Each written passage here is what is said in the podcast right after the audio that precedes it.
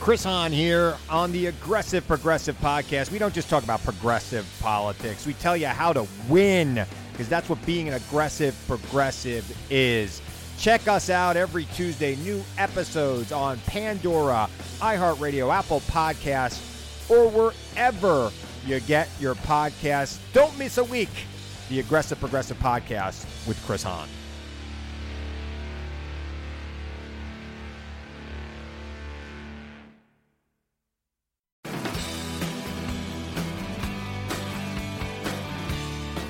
You are now listening to Bigfoot and Beyond, featuring the OG bad boys of Bigfoot, the Dr. Heckle and Mr. Jive of Squatchology, the Chip and Dale of Bigfoot, and I'm not talking about the cartoon. Please welcome your hosts, the Bigfoot celebrity couple Biff Clobo, better known as Cliff Barackman and James Bobo Fay. Good evening, Cliff. Good evening, Bobo. How are you doing? Good. How's it going with you, bud? It's going all right, man. Going all right. Just like uh, been waist deep in paperwork all day, trying to clean up the mess I left for myself with you know taxes and receipts and stuff.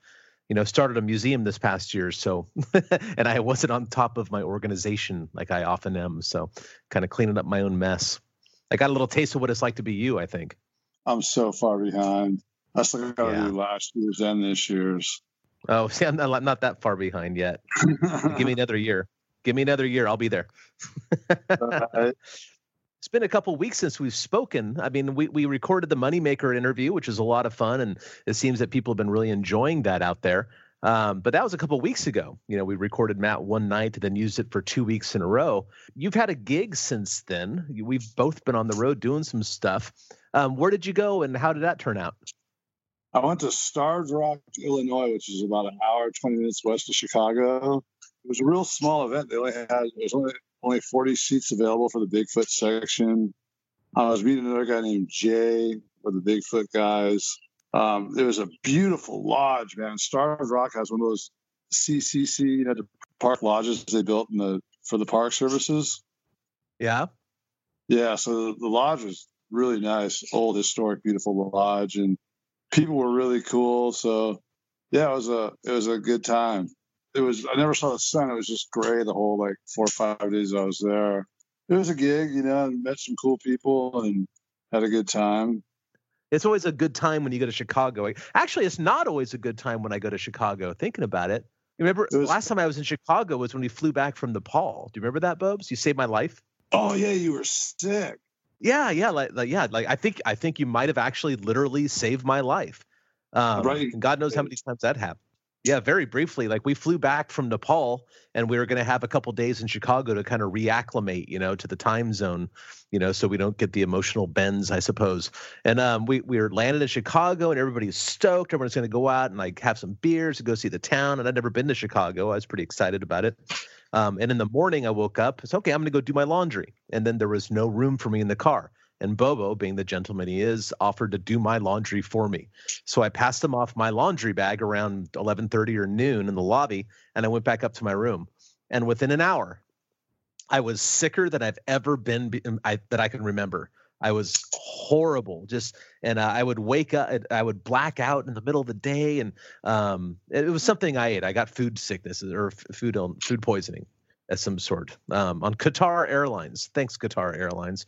But anyway, yeah, um, the the rest of the day was spent in this blurry blackness that I can I don't even remember very clearly. All I know is that every once in a while I would wake up having passed out sometimes I was on my bed. Sometimes I was curled up on the ground next to the toilet. Sometimes I was somewhere in between, and my shades were drawn. I had no idea what time it was. I didn't know who I was. I was delirious and hallucinating. And then, like at seven o'clock or something, there's a knock on my door. I go to the door, and it's Bob's with my laundry. And, and um, I open the door, and he goes, "Hey, Cliff, here's your dude. You look terrible." And I think I just I might have started crying or something. I don't even know. I mean, and he goes, "Dude, stay here." And like you left and disappeared and came back with Gatorade and some noodles and and uh, as far as I can tell, I think you might have saved my life that day. I don't think I've ever been so sick. It was terrible, and I totally missed out on Chicago. One of the big discovery offices there's Silver Springs, Maryland, New York, Chicago, and now LA. Also, at that point, Chicago was their westernmost office, so they had some fun people in their discovery offices there that would take us out on the town when we were there. Well, I didn't get to do any of it. I totally missed it. I got to do Squatch Fest at the end of uh, uh January. Uh, Squatch Fest was a good time, and we also piggybacked a Meldrum event on that too. Uh, so Meldrum was in town. He did another event at the museum on Thursday night, one of those like small ticketed events, only 40 people maximum. And then, um, so yeah, so he did that. He did a, a Q and A with the crowd and everything that was there at the pizza place, and had some. Well, he didn't have any beers, but the rest of us had a couple beers. Um, and then the next day, we drove up to Squatch Fest, which is a really cool Bigfoot festival in uh, Kelso and Longview, Washington. It's about an hour north of Portland, where I live outside of Portland, of course. And uh, it was it was a great time, man. The Olympic Project guys were there. The Mountain Monster guys showed up. A couple of those guys were there, and yeah, Meldrum spoke. I, I spoke. Uh, Gimlin was there. It was great, man. Yeah, I had, had a good time. A lot of familiar faces, you know. I think this is right. the third or fourth year in a row that had been going on. I've been privileged enough or lucky enough to be invited to every single one. Uh, but I I love the gig, you know, because it's such a good time, good people, and of course everybody loves to play a home game. And so whenever I can drive to a conference, I consider it a home game. Well, Bobo, I, as, as, fascinating as I find ourselves, uh, we're not the subject of this podcast. We actually have a guest on this evening. You were kind enough to line up a good friend of ours to come back for seconds. We've had this gentleman on before. He spoke about um, that kid who was, you know, whisked off by the bear who helped him survive or whatever. But now we've uh, brought him back on to talk about a variety of other subjects. So why don't we just bring him on and we'll get down to business here. For the second time since we've started this podcast, welcome back, Matt Pruitt. Yeah, I actually went with Matt. I spent a week with him out in Tennessee, and man, I, I learned a lot. He's involved in some, you know, some of the the real research going on right now, like you know, there's there's a couple of groups that I'm impressed with, and he's part of the NAWAC, and he opened my eyes. So I wanted to get him back on to talk about some of the stuff he was telling me about what those guys have going on down there. So Pruitt, then NAWAC, what you know, was formerly the Texas group, basically how I always identified them, but they're not based in Texas. They've kind of branched out.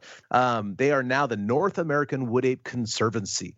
Answer this for the for the listeners. I know the answer already does proving a species necessitate killing one? Species validation and verification and recognition has always been predicated by the collection of a specimen. That's always been the first step. And especially with something as novel and as strange as this, it seems to be even more necessary because we're making this fundamental axiomatic claim that there is a biological species behind the legend or the mythos of Sasquatch or Bigfoot. And not only that, but we're making this fundamental claim that it's this large, higher primate. And not only that, we're making the claim that it occurs in North America among us here in the United States and Canada. And so all of those things combine to make something extremely novel and extremely unique. And so it, it almost raises the bar even above let's say if you had the claim of, of, a new species of squirrel or you know some other known accepted animal then yeah you probably could influence protection and legislation and recognition via some other supplementary evidence. But with something like this, the challenge has always been show me the body.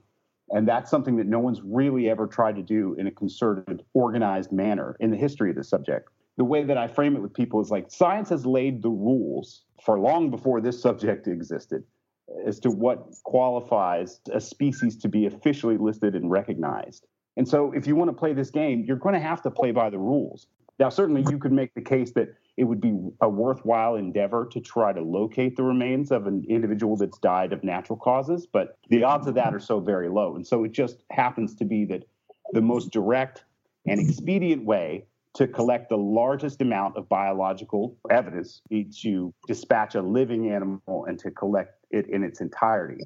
And so I didn't make the rules, but I'm willing to play by those rules don't take my pointed questions as being antagonistic at all, Matt. Please don't, because uh, well, first of all, you're my good friend. I want to put that out there. Um, and but I am approaching this as I think a lot of our listeners might. I know the rules. I, as you as you put it, I know that this question will never be answered until a dead one comes in. It's naive. It's completely naive to think otherwise.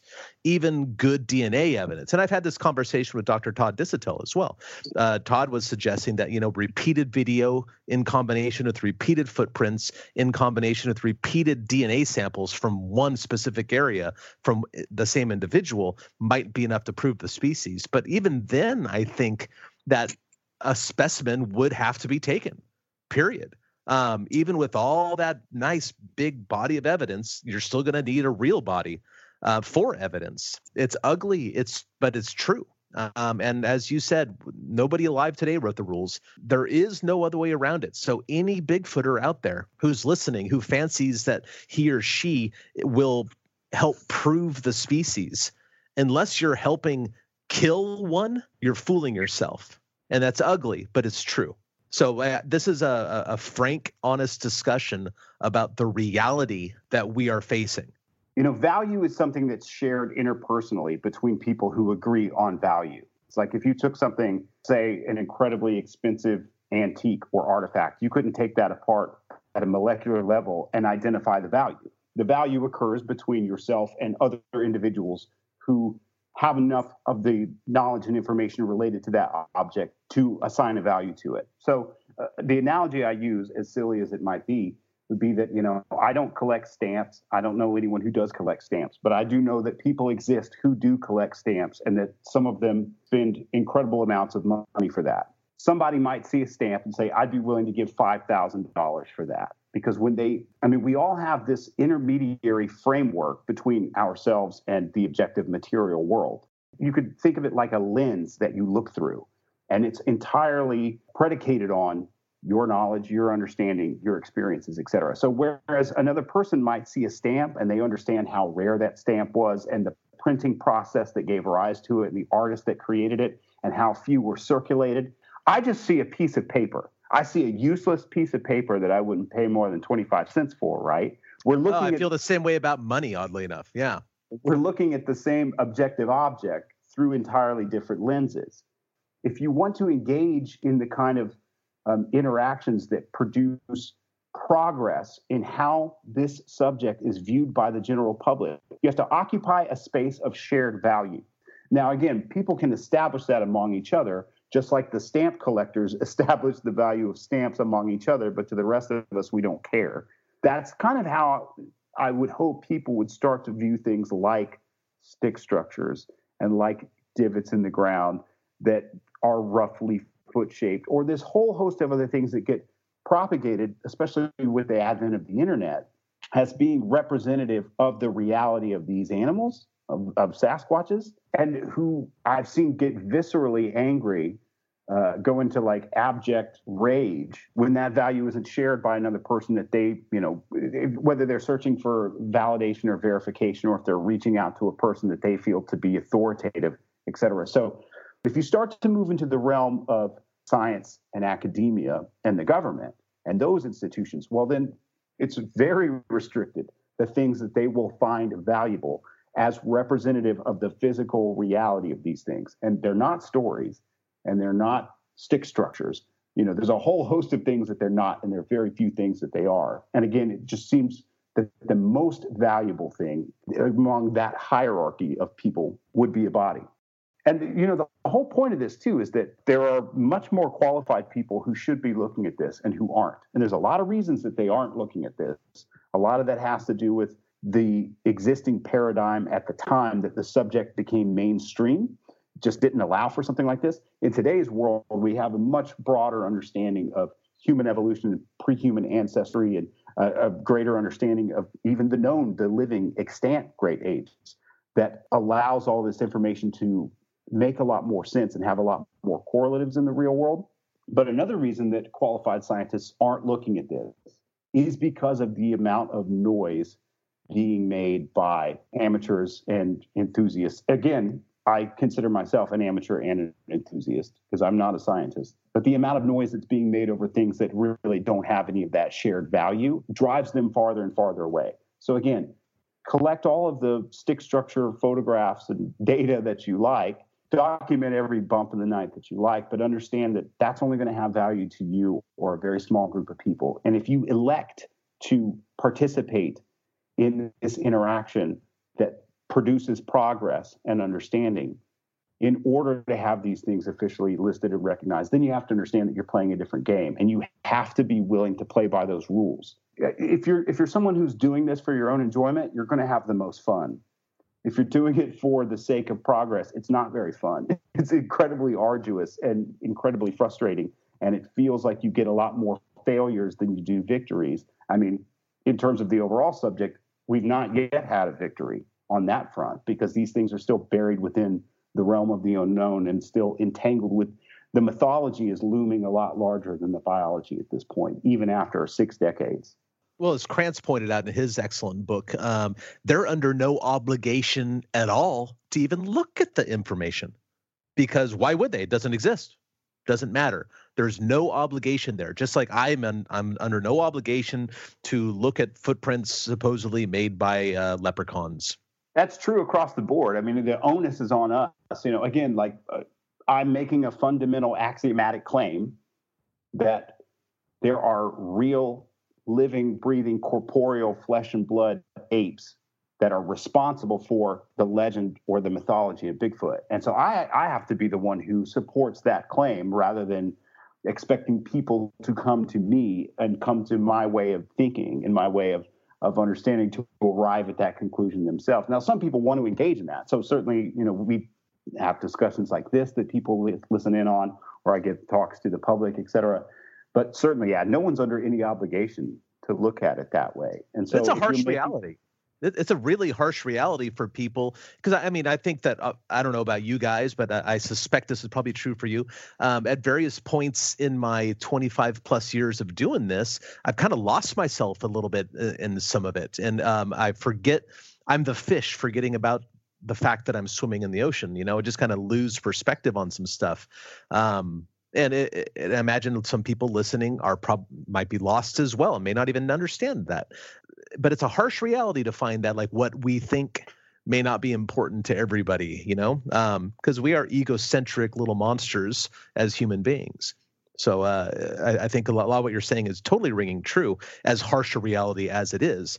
Uh, it, and I think that would be true for everyone if you really sat back or stood back and, and listened and looked closely at your own beliefs and questioned them. I, I, wish people would be a little bit more content with, the, uh, satisfied with their own work and what they're doing, and would need less validation because that gets me into a lot of trouble. Because my, my problem is that I'm honest and I'm going to tell people what I really think. Uh, uh, when I'm nice about it, I say, well, gosh, you know, the Patterson Gimlin film set the bar really high very early on. So if you got to point out where it is in the picture, it's not good enough, which is true. But I'm sure both of you guys get this all the time as well. But when people say, "Well, don't you see it? It's right there. I become. I just want you to see it." But what they're basically doing is looking for validation. Uh, they want, you know, this this Bigfooter that they respect, and I appreciate that. Don't get me wrong, please. But they want this Bigfooter, whether it's me or Bobo or Matt or whoever, um, that they respect to say, "Yes, that's a Bigfoot. I can see it." But 98 times out of 100, it's just not like that. Yeah, there's definitely a need for validation. And again, I, I think it relieves the burden to to make that acceptance that it won't necessarily have the same value. And it definitely does for me. I mean, I, I think one thing, if anybody knows me in all these years that I've been involved, like what have I ever released? What have I ever put forth? You know, I've never collected anything that I felt stood up to the standards set by the best evidence collected thus far. You know, the tracks that I've seen and documented in the field certainly aren't as clean and crisp and clear as detailed as other ones. So there's no need in me trying to force those upon people. You know, uh, sounds that I've recorded, thermal blips that I've recorded, various things, none of those would stand up to scrutiny. So there's just no point in even trying to release and defend them as such. I just collect it as data and then I understand that this might be indicative of potentially you know that i'm in the right place in the right time. And if i put in more time and effort maybe i can get something better. And i think that's very freeing. You know i don't spend my time defending old images or or defending stuff you know that I've put out a long time ago. And that's okay. That's the other thing too is i think people feel the need like they're in some big race and that they're trying to accumulate quote unquote evidence. And so every picture, every sound clip, every track find, every stick structure that they can put in that that piggy bank and say, look, look how full my bank is. This is the representation of my time and effort. I think that's the perception. And so I'm I'm happy to say, hey, look, I've been going in the field after these things since 2004. I've done it all over the country now in like 20 plus states in Canada.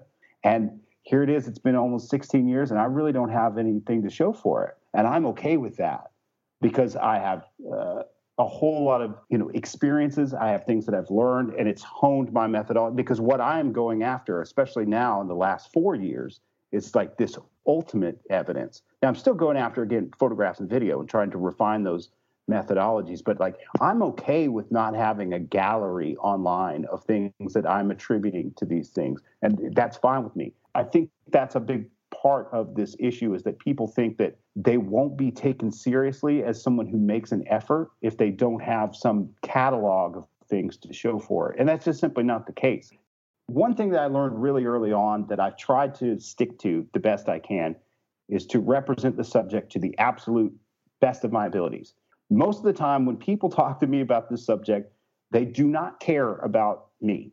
They want to hear about the subject. And so in every single one of those interactions, I'm like a microcosm of the whole subject. I represent all of it, all the witnesses, all the researchers that have come before us, the scholars who have uh, you know put in time and effort and energy and, and risked their good names on this. And so I have to do everything that I can to demonstrate that this is a valid pursuit and that enough data exists to justify that pursuit, or at least that I can demonstrate why I can justify that pursuit in my own life. You know, because there are people who want to be personally validated. And so they do put forth a whole lot of substandard data that isn't convincing. Again, it, it doesn't occupy that shared value structure of other people. And so they take those personal interactions and they go, you know what? This whole subject is hogwash.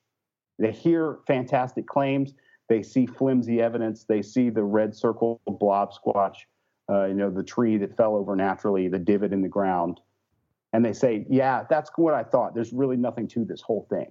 And it's that it becomes like a barrier to entry for all the rest of the information.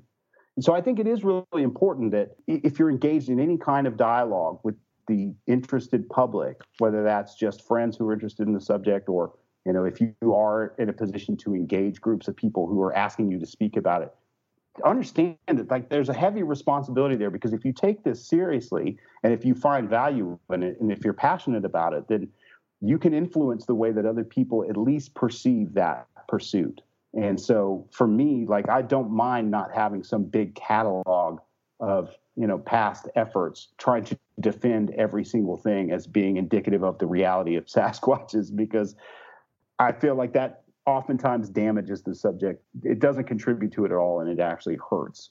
And I'm so glad you said that. Actually, uh, you said you put it very, very eloquently, as usual. Because, like I said, uh, you well, maybe I didn't say that, but you are one of my best friends, and I, and for me at least, the most highly respected Bigfooters that I know.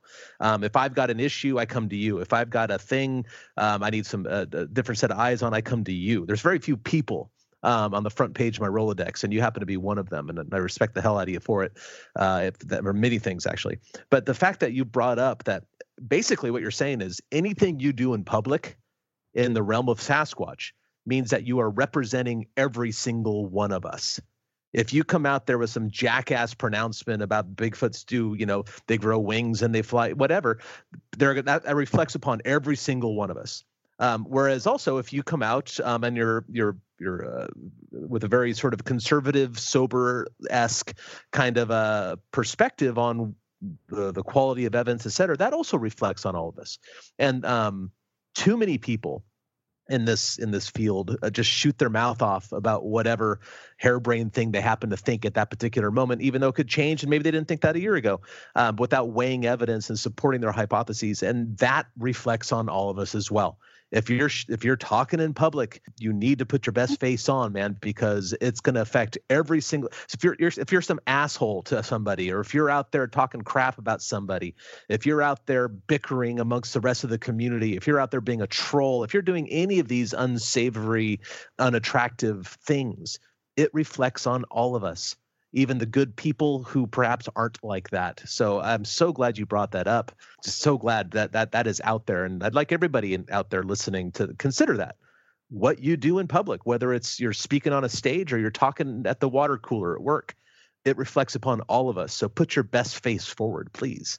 there's been a big void since the dawn of this subject because it was initially relegated to the fringe of the taboo. Qualified scientists refused to look at it. And so that leaves a void. And so, what does that void get filled by? Well, it gets filled by amateurs. And again, I'm an amateur, I'm one of those people.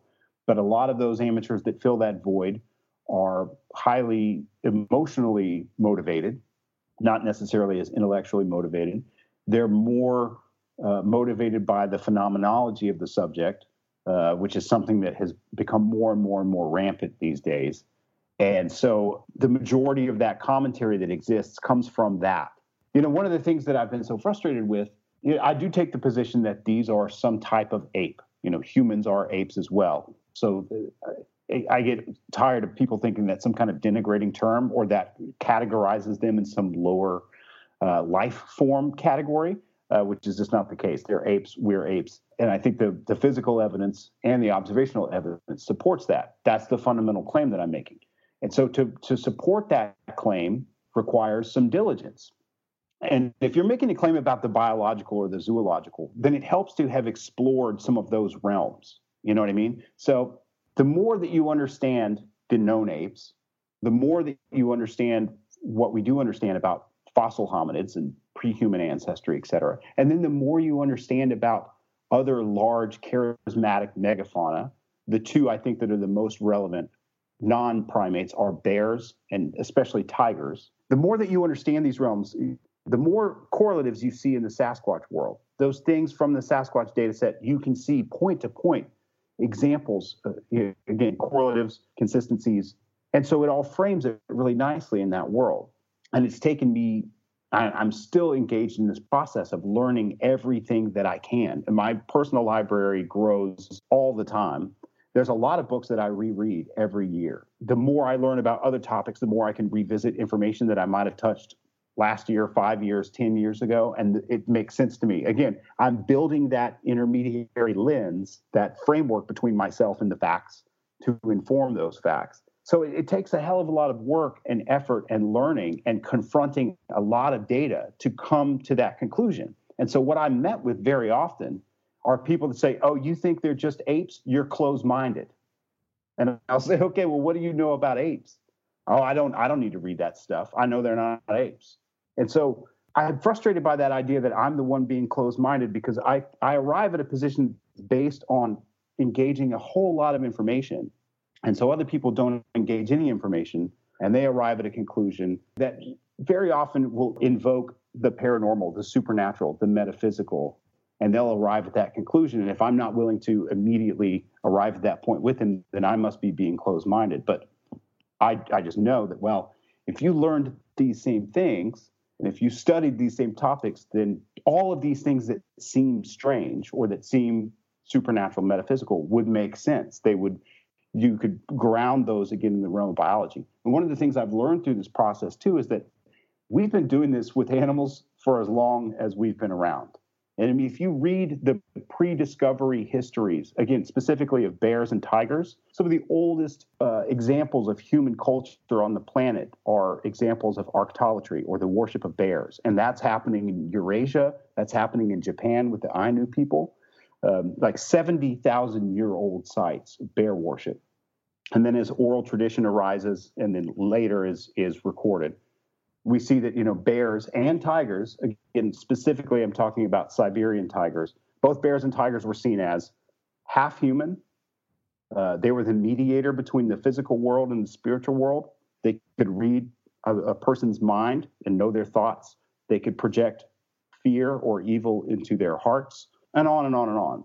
The same kind of claims that people make about bigfoot today. And it, it just so happens that there's a realm of experience that's called you know the phenomenological experience or literally like the experience of being.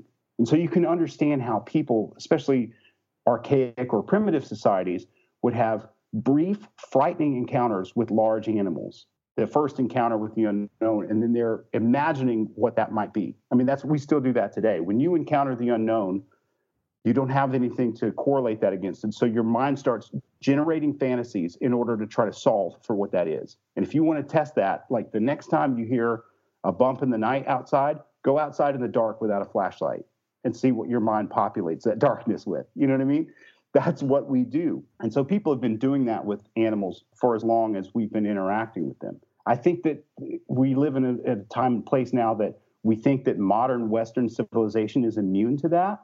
But clearly, we're not, because if you look at the host of Bigfoot claims, it's the same thing. Now, what happens is that we've updated the nomenclature. So instead of calling them, you know, like half human uh, demigods, now we're calling them, you know, hominid human uh, genetic hybrids. And instead of talking about, uh, you know, oh, they can know a man's thoughts, we call it telepathy or mind speak.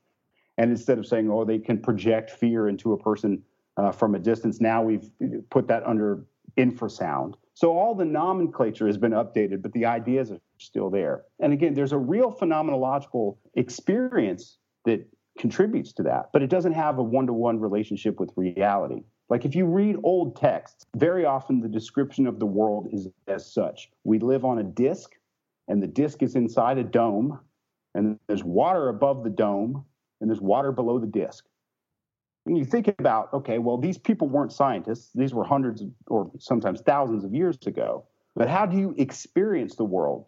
Kind of like that, right? I mean, that's a fairly good description of what it's like to experience the world. You can't typically see places uh, that give you enough visual distance to see the curvature of the Earth. So it probably feels like a disk. And it's in a dome because the sky kind of looks like that, right? And there's water above the dome. Well, I mean, it rains. So the water's got to be up there somewhere, right? And springs come up out of the ground and rivers flow into the ground. So that's a pretty good phenomenological description of the world. Although now we understand that that does not have a one to one relationship with the objective material physical reality of the world. And the same is true of these descriptions of these animals in prehistory, in that they're describing experiences and encapsulating that in like oral tradition and narrative. And we're seeing that with the Sasquatch phenomenon now. It's just that again, people in modern times think that we're immune to that kind of thinking, and therefore those experiences must be uh, representative of a one-to-one relationship with reality so they can cloak and they shapeshift and they are interdimensional. Again another updating of the nomenclature where tigers mediate between the physical world and the spiritual world and now people say sasquatches are interdimensional. It's just a it makes it sound more sciency and therefore it's more modern or palatable but I, I think that that the phenomenological aspects of encountering an unknown animal contribute to all that and are very normal, but are now being, you know, proffered and held up as no, this is what these things are. They, they're taking basically the elements of human experience and they're putting the onus on the animal itself and saying, this is what the animal is, this is what it does. When certainly no one thinks that anymore about bears or tigers or elephants or any host of animals you are one of the best read Bigfooters that I personally know, and I've always appreciated that about you. Uh, and some of our more recent conversations have circled around a couple books.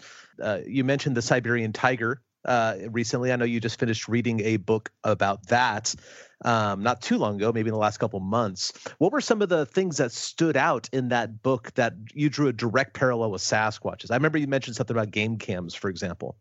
Oh, certainly. Well, I'm always fascinated with other large animals especially those that don't occur on this continent because you know and i guess we should all be pretty grateful that we don't have tigers on this continent uh, oh thank because, god by the way. Yeah uh, thank you know what? Dinosaurs too for that matter. Um if if we if because dinosaurs still existing would fundamentally change the camping experience. Oh certainly. Well tigers as well. It's funny i, I worked with some people um, from asia who hadn't been in America very long. And so when they found out that I like to camp a lot, they were like, oh, well, you better be careful of tigers. And so they were very relieved to find out, like, no, we don't have tigers here. No worries. But so, yeah, I spent a lot of time reading about other large, scary critters. I mean, Jim Corbett's writings about hunting man eating tigers are some of the most riveting nature writings I've ever encountered. And he was the first conservationist to protect tigers in India as well. But yeah, this book in particular, I'd gotten on a kick of reading a lot about Siberian tigers in particular, uh, because there there are correlatives and there are parallels. I mean, they're very large. Uh, they have large home ranges. They're extremely furtive. You know, they're very very stealthy. They're extremely difficult to see. And so, yeah, the book that I was most recently read uh, a few months back that I was I called you and I was like, oh, you've got to read this book. is called The Great Soul of Siberia. And it's by a guy named uh, Sooyong Park. He's a Korean guy and uh, the funny thing is, he, he wasn't a scientist. He wasn't a biologist or or uh, anything of that nature. I think he had a literature background, but then became a journalist, like a documentarian. So when he got involved with trying to study Siberian tigers in the wild, there was collectively less than one hour of footage of Siberian tigers in, in the wild, in their natural environment.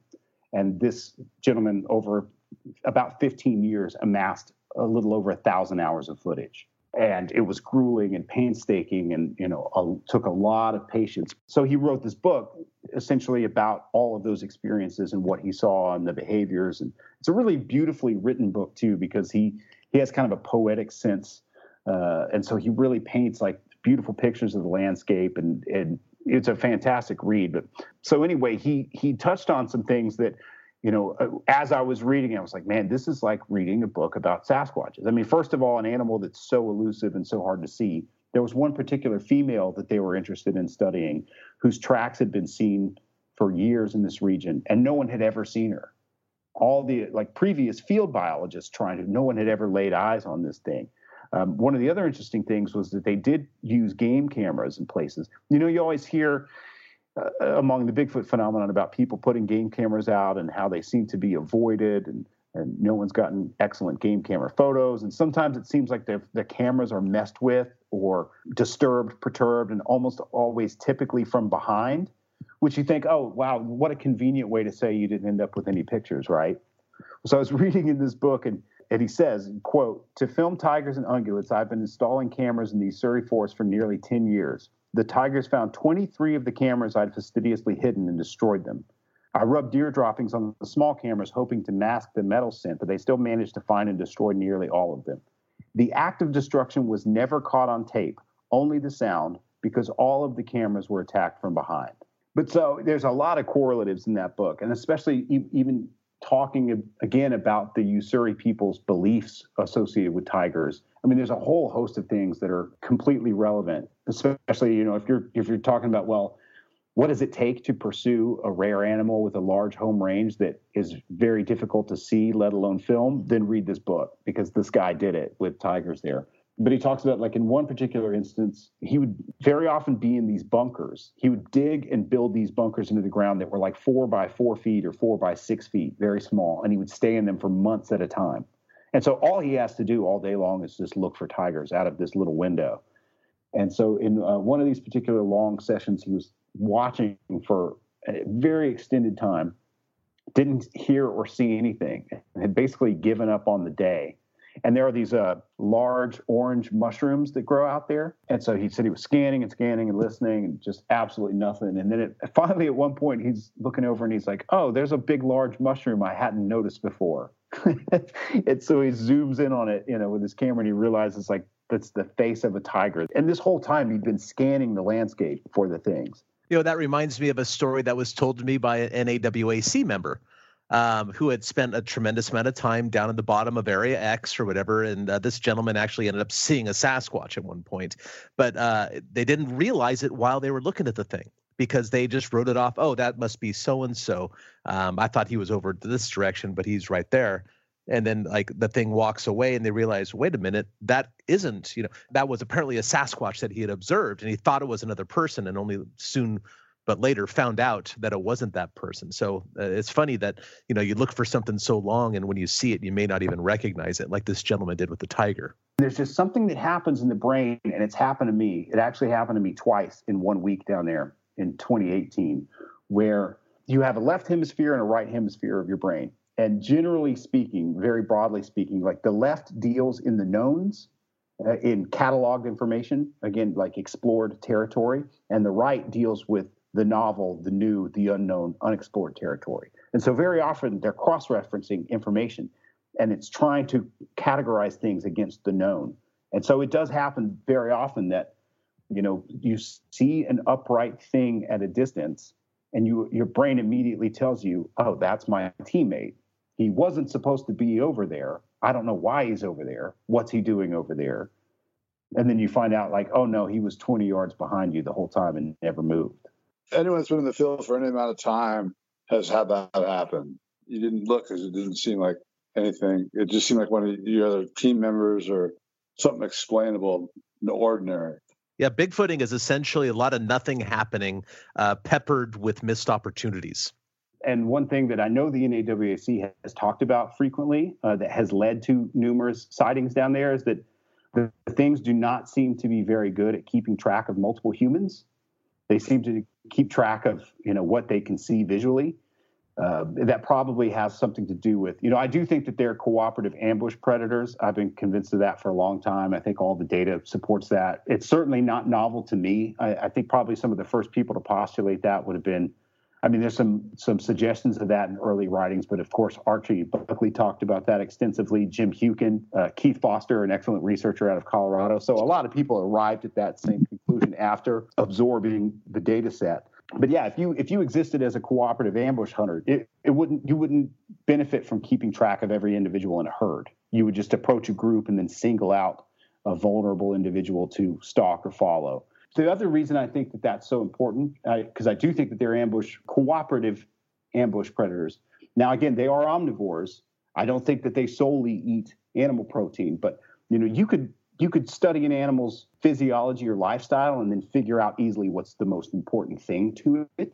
Uh, like, for example, animals that have reflective eyes see at night. And they, they might operate during the day too, but they're clearly built for the night. They were selected for night vision. Gigantopithecus would be a good example in that Gigantopithecus has some of the densest jawbone, mandible bone, and the densest tooth enamel in the animal world, and especially in the primate kingdom. But stable isotope analysis and microwear analysis shows us that they had an incredibly diverse diet, very, very diverse diet of C3 plants from the forest floor, the understory, the canopy. So they ate a whole host of things, but they were built to process the most dense, tough, fibrous things. So that, that wasn't all they ate, but that was like what the, what they were selected for. So if you look at the Sasquatch behavioral set, you see that, well, they behave a lot like predators do in terms of like, I don't think that it would be the simplest explanation to see how furtive they are and how stealthy they are and how good they are at avoiding ambush and say that, well, they're doing that to avoid people because that means that humans were such a strong selection pressure on them which it, it, it could be possible because it is postulated that, that Homo erectus hunted Gigantopithecine. So it's certainly not unprecedented that we hunted other hominoids. But I think the other most parsimonious, the simplest answer to explain all that is like, well, they're just they're ambush predators. They eat a whole host of things, but they're built to do this one thing. This is the one thing that they were most selected for. So again, tigers, they are not stealthy because they're trying to avoid contact with humans. You know, tigers tigers are obligate carnivores, so they only hunt. And so what they have to do in order to survive is basically intravenously insert themselves into herds. They have to basically be undetectable by animals that group together. And so they're infiltrating dozens of pairs of eyes and dozens of pairs of ears and dozens of pairs of nostrils. So I think a lot of those correlatives that you see between, let's say, tiger behavior and Sasquatch behavior are indicative of that. And so I do think that that can be exploited. That's an interesting observation. I don't think I've ever heard brought up before. I mean, the ambush ambush predator thing, yeah, that's been written about. Um, again, when you said that, the first thing I thought of was Archie Buckley's or George Haas's writing about, you know, from the Bay Area group back in 71 or 72 or whatever that was. Mm-hmm. And honestly, we haven't really progressed that much further since then about what we know about these things. But um, but uh, looking back on my own experiences and uh, those of my friends, uh, Bobo's included, uh, a lot of the sightings have happened um, or close and uh, almost sightings, shall we say, have happened when there's been more than one group. Um, the the Ohio expedition um, for finding Bigfoot came to mind because Matt and I were up on top of the hill, and Bobo and Renee were down on the trail with a bunch of boy or uh, little league uh, little league team. You know, a bunch of little boys basically making a bunch of noise. And even after that, when Bobo had his close sighting um, when we were filming interviews and all that sort of stuff. Um, you know, Bobo was off alone coming back from an interview and everybody else was at camp, you know, you know, cleaning up and doing TV production after the shoot stuff, you know. So again, uh, uh, a bunch of humans dispersed, and I guess the Sasquatch just lost track. I guess so. That's an interesting uh, observation, which might yield some very interesting techniques in order to try to get closer to one of these things. Yeah, the NAWAC talked pretty extensively about their experiences in that regard because you know I joined the group in late uh, 2016, and so they had been involved for quite a long time before uh, I was a member, and so uh, there was a podcast episode in particular from Brian Brown's old Bigfoot show that we actually just re-released through the NAWAC podcast called Apes Among Us that details some of those experiences. But yeah, it does seem to be the case that you know if there's a, a group of people in the area and they split up, if there's one of these things around, that they certain people might get followed, and that uh, that might afford an opportunity for other people to observe it because it's not necessarily keeping track of where everyone is in the environment. And again, I just think I don't think they're stalking humans to hunt them. Uh, I would just say like you look at this set of behaviors and what's consistent across you know sasquatch behaviors you could you could chalk that up to like they're very similar to the behaviors of a stalking ambush predator and they just so happen to also apply to the occasional human intruder i'm not saying for the purposes of feeding i don't think they're stalking and killing and eating people but in terms of keeping tab on people watching people anticipating people and again you have to realize too if, if they're hardwired to orchestrate an ambush because I think they do that using certain terrain features and in certain types of terrain, then you'd have to also accept like, well, they're probably hardwired to anticipate and avoid an ambush. And essentially, what people have done for a very long time in terms of trying to get photos or video is to ambush them, it just doesn't work. Whereas you you know you look at the host of sightings, and to a certain degree, you know people being pursued, being followed, being stalked leads to visuals more so than you know if, if someone takes a tactical advantage in the tactical ground and hopes that the thing will walk out in the open in the vulnerable position, it's probably never going to happen because uh, they just don't seem to operate that way. So I do think all those speak to the fact that that's what they're built to do. I mean, they didn't. You think about something that size and with that much strength and power that's that furtive and that's that active at night. You know, they're not strictly nocturnal, but they're they can clearly see at night based on people's experiences, and you know, God knows how many reports exist indicating they have reflective eyes, so they're built for the night. Like they didn't. They weren't selected for all that because they're the best berry pickers or the best, you know, nut gatherers in nature. I mean, we're talking about the, the selection pressures that built that thing probably have a lot to do with uh, ambush hunting and opportunistic predatory behaviors. Good points. Yeah, you know what? I mean, again, all of this really goes towards one of my basic premises here uh, uh, with having you on is like you're one of the smartest guys in Bigfoot, you know, hands down. Uh, you don't have to be a scientist to think in a scientific manner. Um, you don't have to uh, have attended a bunch of college in order to be well read. And I think you're proof in the pudding for all that sort of stuff because you are one of the smartest guys in Bigfoot. Um, and and what does that really take? It takes a love for the subject. It takes boots on the ground out in the woods, and it takes uh, a good library. Um, you aren't going to learn this stuff by watching YouTube. You aren't going to learn this stuff by going on Facebook boards and bitching about other people's stuff. You're going to learn this stuff just by reading books and then seeing how those books fit into real field practice. And uh, you certainly put more than your sh- fair share time in on that one. In the last few years, what's something that you've learned about Sasquatch behavior? Here's the funny thing about that is that there are things that should have been totally obvious to me. Again like you you organize your thinking based on your your values. You know you give something a value and that's all you see right? I mean like when you go into a bookstore and you're looking for a book how many books do you not see? You know you're walking past thousands or tens of thousands of books. Uh, it's not like you could walk out of there and say oh yeah well i could name off the you know the 10 on either side of the one I was looking for. You just don't see that. So I was looking specifically for a certain kind of thing. So for years I was trying to get footage and I thought that the best kind of footage to get would be thermal imaging footage because the things seem to be active at night and they seem to make closer approaches to humans at night. And so I was entirely focused on this nighttime thing. And I'm talking about for like a decade. All I did was if I would go out in the day and I might scout a trail during the daytime in order to see where I was going to return at night. And then I would be out at night with a thermal imager. And so it was just entirely nighttime focused. Now, obviously, I had read hundreds and hundreds, and I'd interviewed hundreds of witnesses who had seen him in the day. But once I got very familiar with the NAWAC's work and their collective experiences and what they had documented, you know, I, I had a conversation with Daryl, and he was like, Well, do you ever just go out the day and, and just use like hunting techniques? And I was like, No, you know, I go out at night and blah, blah. And he was like, Well, you know, that works.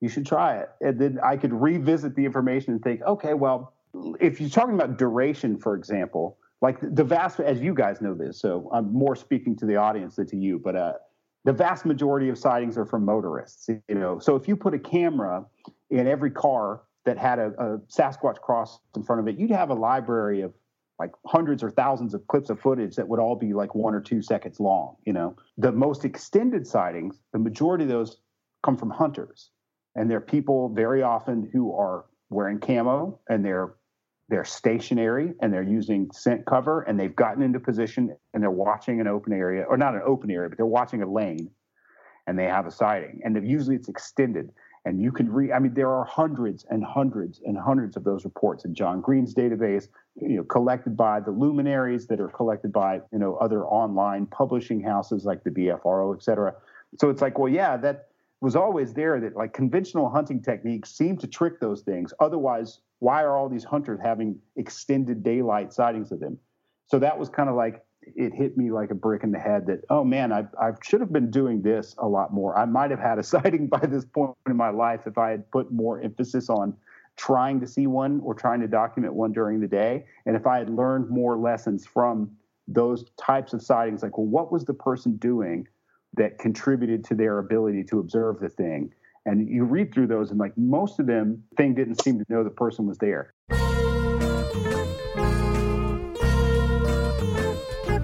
Thanks for listening to this week's episode of Bigfoot and Beyond. If you liked what you heard, please rate and review us on iTunes. Subscribe to Bigfoot and Beyond wherever you get your podcasts, and follow us on Facebook and Instagram at Bigfoot and Beyond Podcast. You can find us on Twitter at Bigfoot and Beyond, that's an N in the middle, and tweet us your thoughts and questions with the hashtag Bigfoot and Beyond.